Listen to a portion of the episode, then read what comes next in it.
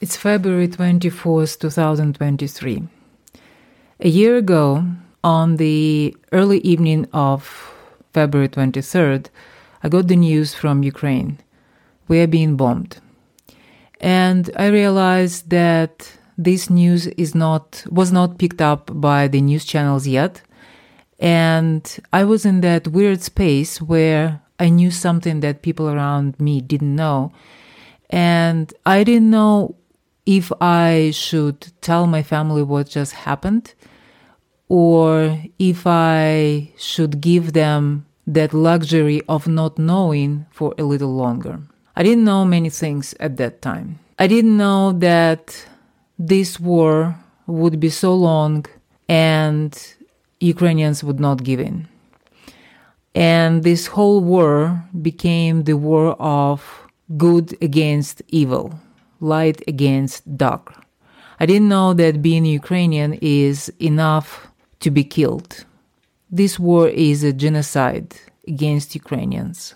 Since that day of February twenty-fourth, twenty twenty-two, I've got a lot of requests from my friends, my neighbors, my colleagues, how they can help. We've been coming up with different ideas. We've been organizing our own fundraisers to collect money. But also, I have found a list of organizations that have been very helpful, and they have established themselves as reputable, trustable organizations.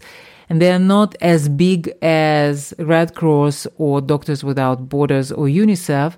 So if you're looking for help as well, and you want to have like help at small organizations where the money is going directly to Ukraine and not for supporting the organization itself, here is my list uh, that I'm pretty sure, sure would be helpful. I will tell you a little bit about each of organizations, and I'm placing the links Uh, at the description of this episode, so you can get in touch with them, you can learn more about them and make your donations. Uh, before I start, all four organizations that I'm going to mention, they have the option to make a one-time donation or an automated, like recurring every month's donation that you can set up, and it will be happening regularly. So, first of all, First of these organizations, it's uh, Lifting Hands International. It's an organization that is focusing on humanitarian aid.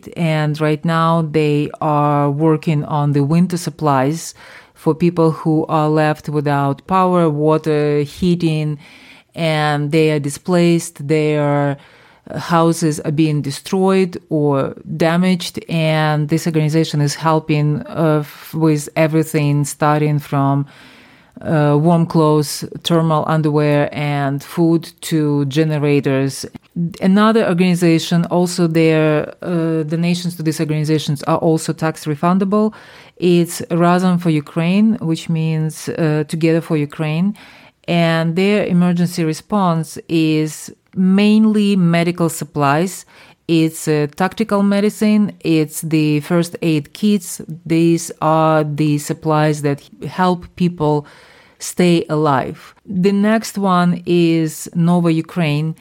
They have several projects that they are working on in Ukraine, and they are ranging from humanitarian aid to, to medical supplies to finding people who were displaced within Ukraine because of the war, or the people who were forcefully taken to Russia and now they want to get out of Russia.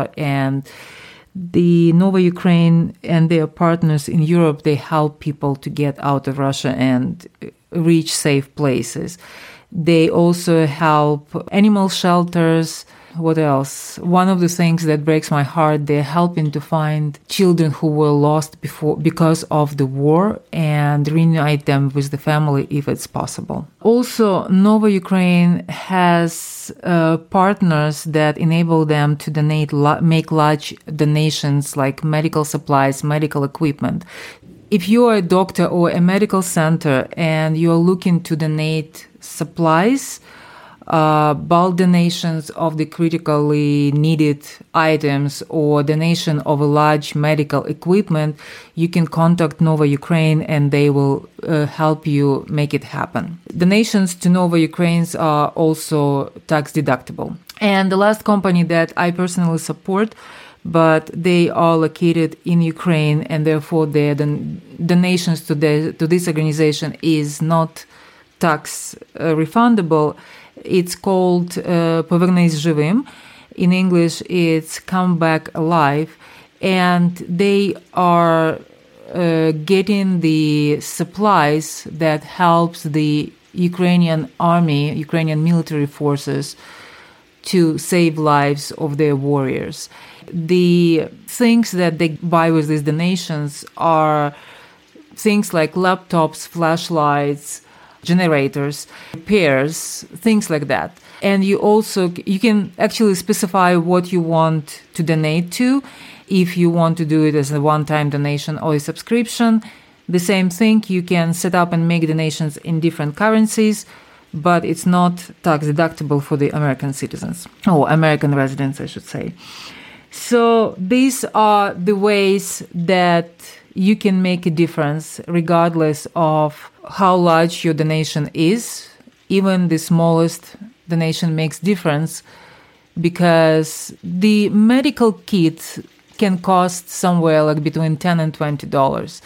The full set of thermal underwear and a hat that helps a person to stay warm can cost like thirty dollars.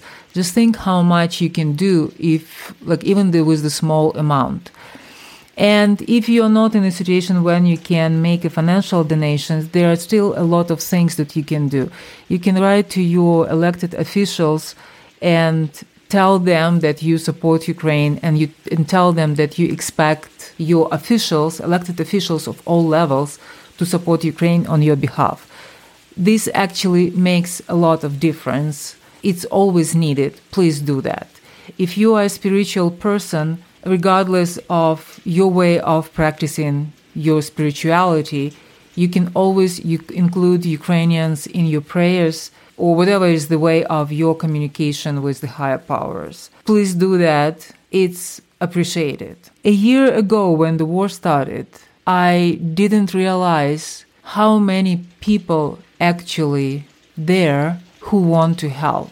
I have tremendous gratitude for so many people. I, it's impossible for me to name everyone, but it's it's my neighbors who are displaying the Ukrainian flags on their houses. It's the kids at my son's school who choose to play Ukrainian music in the during the concert and make a statement that this war is wrong, asking, not, not even asking, but demanding from their adults to do something to stop this war.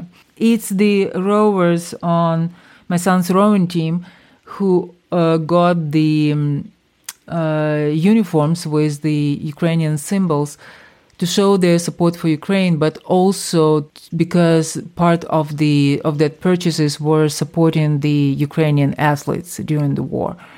The local businesses who are displaying the Q R codes, helping their customers to make donations. There are so many things. My fellow coaches who either donate the their income from their services or participating in the fundraising, no matter how big or small they are, to collect money and send to one of the organizations that I have mentioned. There is like so many kind people around. There are so many different ways to help. And if you're one of these people, and I'm pretty sure you are, please know your help is appreciated. Thank you very much. And glory to Ukraine. Slava Ukraini.